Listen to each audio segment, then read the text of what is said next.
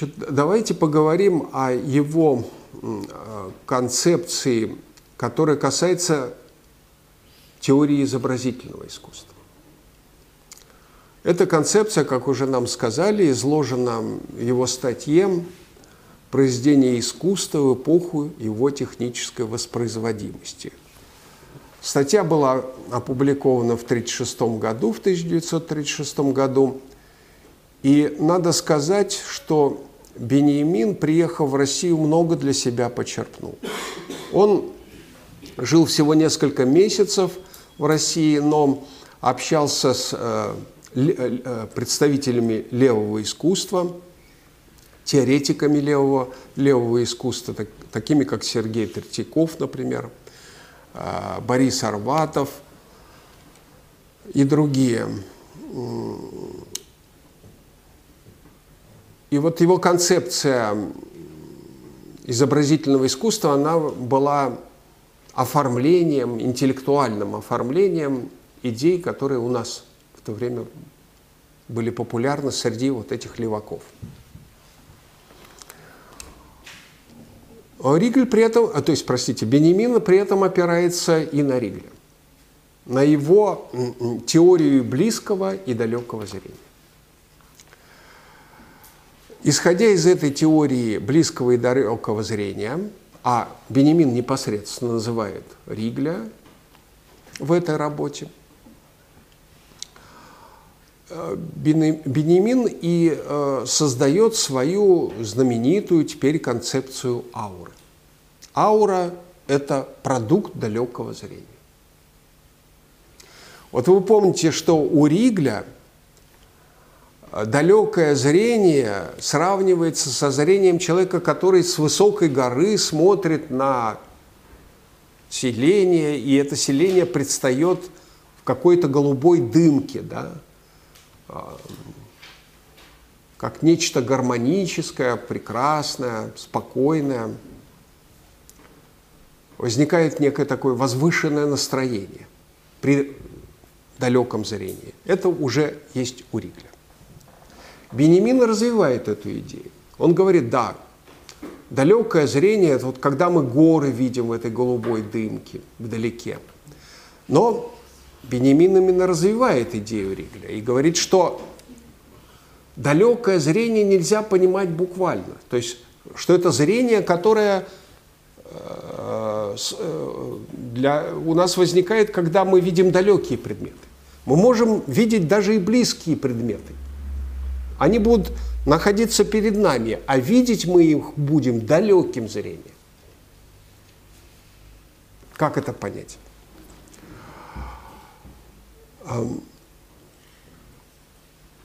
Ну, я бы привел такой пример. А, возьмите натюрморт Шардена. Изображены вещи, которые находятся близко, так ведь?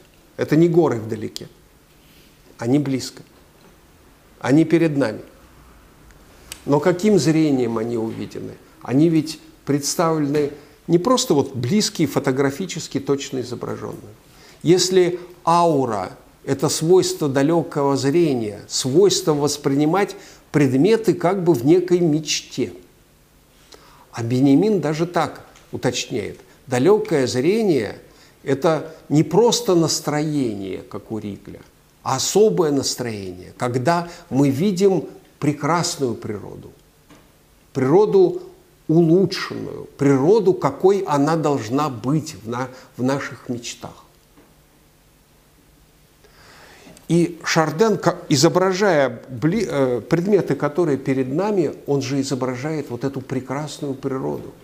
Хотя непосредственной дымки нет, голубой, но, конечно же, это не обыденные вещи, так ведь? Они тоже увидены вот этим ауратическим зрением. Что же такое все-таки аура? У Бенемина разные характеристики этого ауратического зрения. Вот одна характеристика – это как бы рассматривать издалека, в голубой дымке. Другой подход – Что значит далекое и что близкое? Бенемин расшифровывает эти понятия Ригля, беря такой пример. Как лечит шаман больного и как лечит хирург. Шаман лечит вообще не прикасаясь к телу больного. Он же не берет скальпель и не режет. Шаман вызывает духов, он создает атмосферу, он создает ауру, он создает вот некое духовное поле, напряжение вокруг больного. И оно оказывает на больного такое действие, что бывает, люди выздоравливают. А хирург лечит совершенно по-другому. Он лечит в соответствии с близким зрением. Он непосредственно берет скальпель и режет ткань. И больной тоже бывает иногда выздоравливает. Бенемин не говорит, какой метод лучше, тот или другой. Он говорит, что это совершенно разные методы. Но хотя шаман тоже близко находится, вроде в буквальном смысле он не за 10 километров от больного находится, но он относится по-другому. И это, это другое отношение, которое свойственно далекому зрению, Бенемин э, объясняет еще как культовое отношение. Создание культа – Поясняет он свое культовое отношение, он поясняет не только примером с шаманом и, и э, хирургом, он объясняет еще и концепцией харизматической личности. Известная сейчас, популярная тоже концепция, от личность, у которой есть некое обаяние. Это тоже аура, которая личность окружает. Фюрер для Гитлер для немцев обладал такой аурой. Он оказывал действие, культовое действие на людей. А колоссальное действие, хотя мог непосредственно человека не касаться.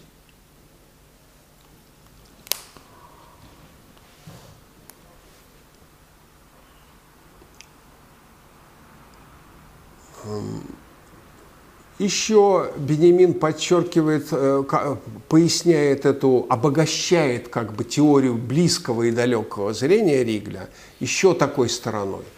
Он говорит, вот, например, архивная ценность возникает.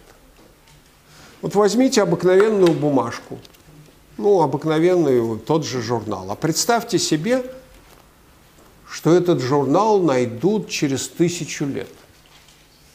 Сейчас он никакой, для нас не очень большую ценность представляет. А через тысячу лет, как берестяная грамота. Да? Берестяная грамота для своего времени была таким же вот журналом, как для нас. Сейчас она обладает, конечно, другой ценностью. Или э, рукопись э, Данте, скажем, Пушкина.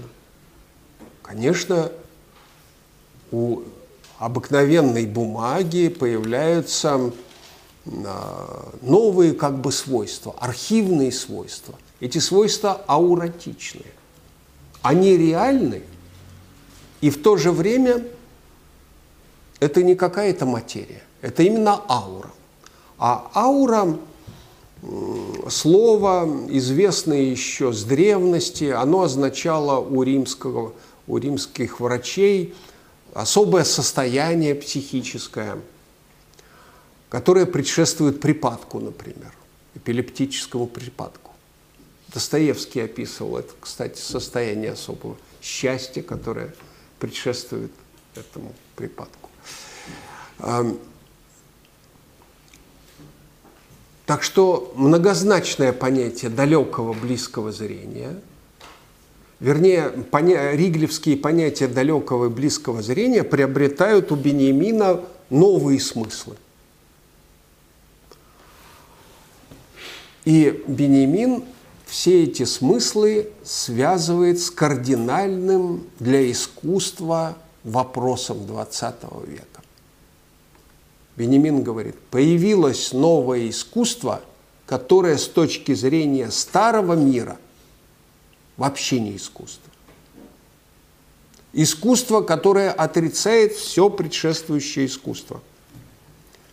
Это фотография, это кино. Ну, для нас сейчас и фотография, а в особенности уж кино, является искусством.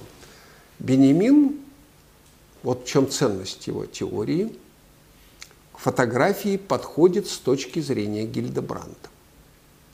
Он не, имя Гильдебранта в этой статье вроде бы не называет, не помню, но, конечно, концепцию Гильдебранта он знает превосходно. И то, что он знает ее превосходно, об этом свидетельствует его рассуждение. Вот сейчас, говорю, популярна точка зрения, что фотография – это искусство. Бенемин говорит, давайте посмотрим. Почему некоторые считают фотографию искусством? Фотограф выбирает особый ракурс, выискивает особый эпизод э, в жизни людей. Он может как-то там, э, Бенемин говорит, ретушировать фотографию. То есть изменять что-то в самой фотографии. Все это делают современные фотографы с помощью там, современной техники, вносят изменения.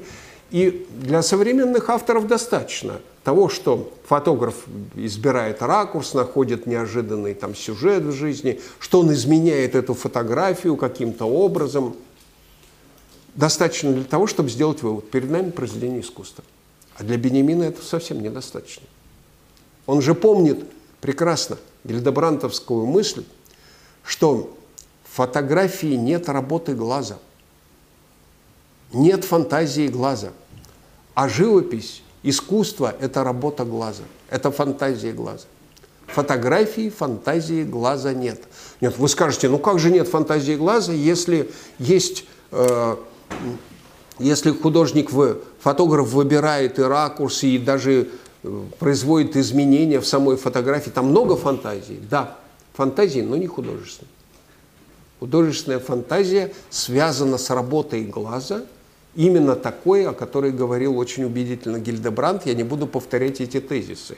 Гильде, мысли Гильдебранта, мы их все рассмотрели, они, по-моему, очень весомые. И Гильде, э, Бенемин все это усвоил, принял точку зрения Гильдебранта, поэтому говорит, фотография показывает нам мертвый лик бытия.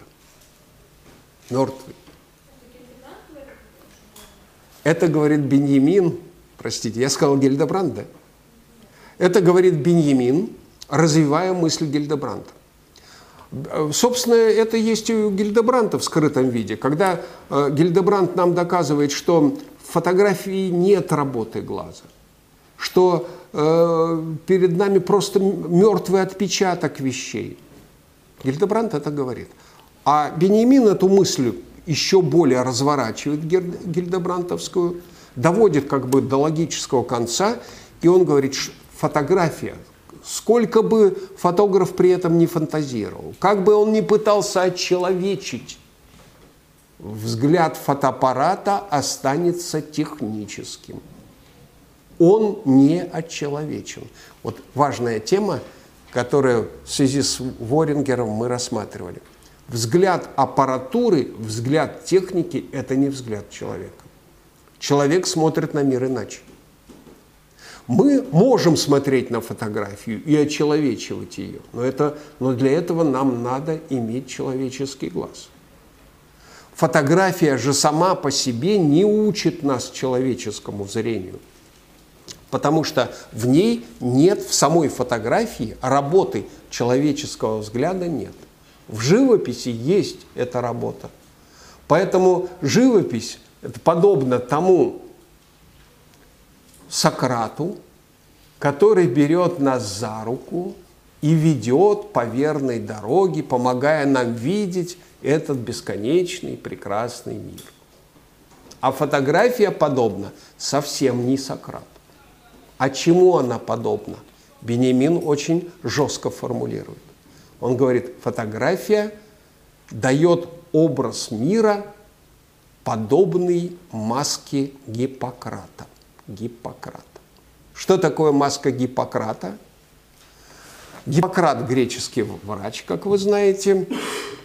который для медиков описал то выражение, которое приобретает лицо умирающего человека. Вот перед смертью как-то черты лица изменяются, и возникает то, что называется маской Гиппократа. Врач, увидев такое выражение на лице, судит, что недолго осталось жить. Так вот, фотография дает нам мир как маску Гиппократа. Мир предстает маской Гиппократа, то есть чем-то мертвым, бесчеловечным.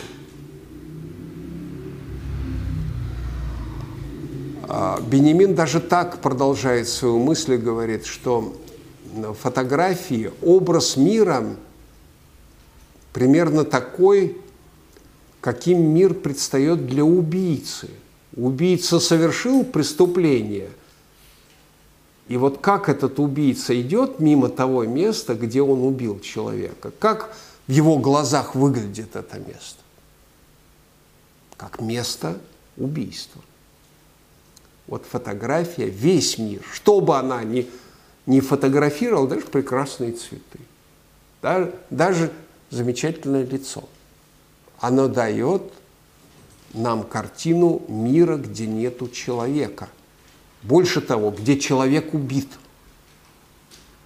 Поэтому фотография изображает мир как маску Гиппократа. Хорошо это или плохо? Бенемин говорит, замечательно. Почему замечательно? Потому что мир нынешний таков. Так его, и если мы хотим передать правду о мире, то мы должны изображать его вот именно так, как изображает фотография, как он, мир дан фотографии. Как видим, скажите, похоже это мы на рассуждение Ворингера? Аргументы другие – Речь идет о другом. А Ворингер говорил о восточном искусстве, да, о готике рассуждал. Вообще фотографии не касался.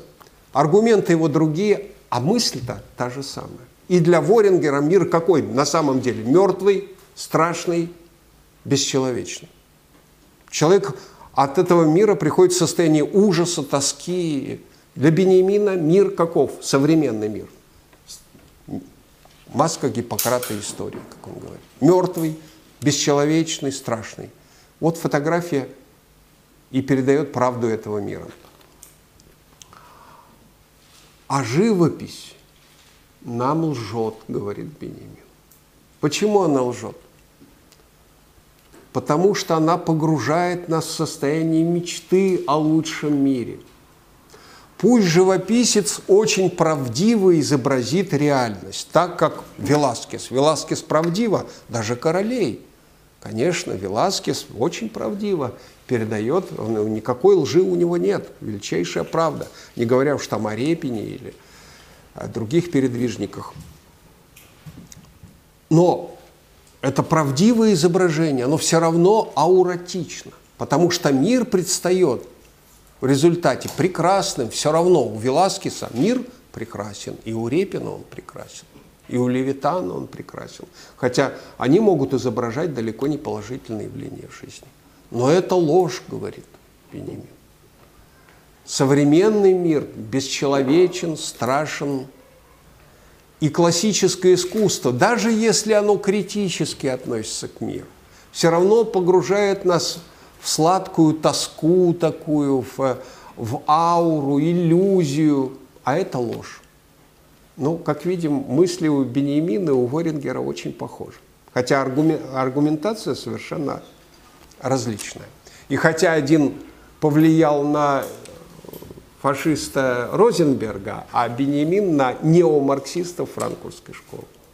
Но по сути они и тот, и те нигилисты, и эти нигилисты. Потому что для фашистской идеологии, как ее представлял Розенберг, мир бесчеловечен, конечно. Никакой реальной красоты в нем нет. И человеку что остается в этом мире? Вот согласно учению Ницше, Ницше не был фашистом, но он был официальным идеологом Гитлера при гитлеровском режиме. Главная мысль Ницше была, знаете, какая? Бог умер.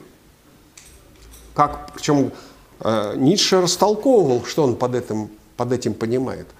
Бог умер, это значит, э, из этого мира ушел смысл, человеческое измерение, красота.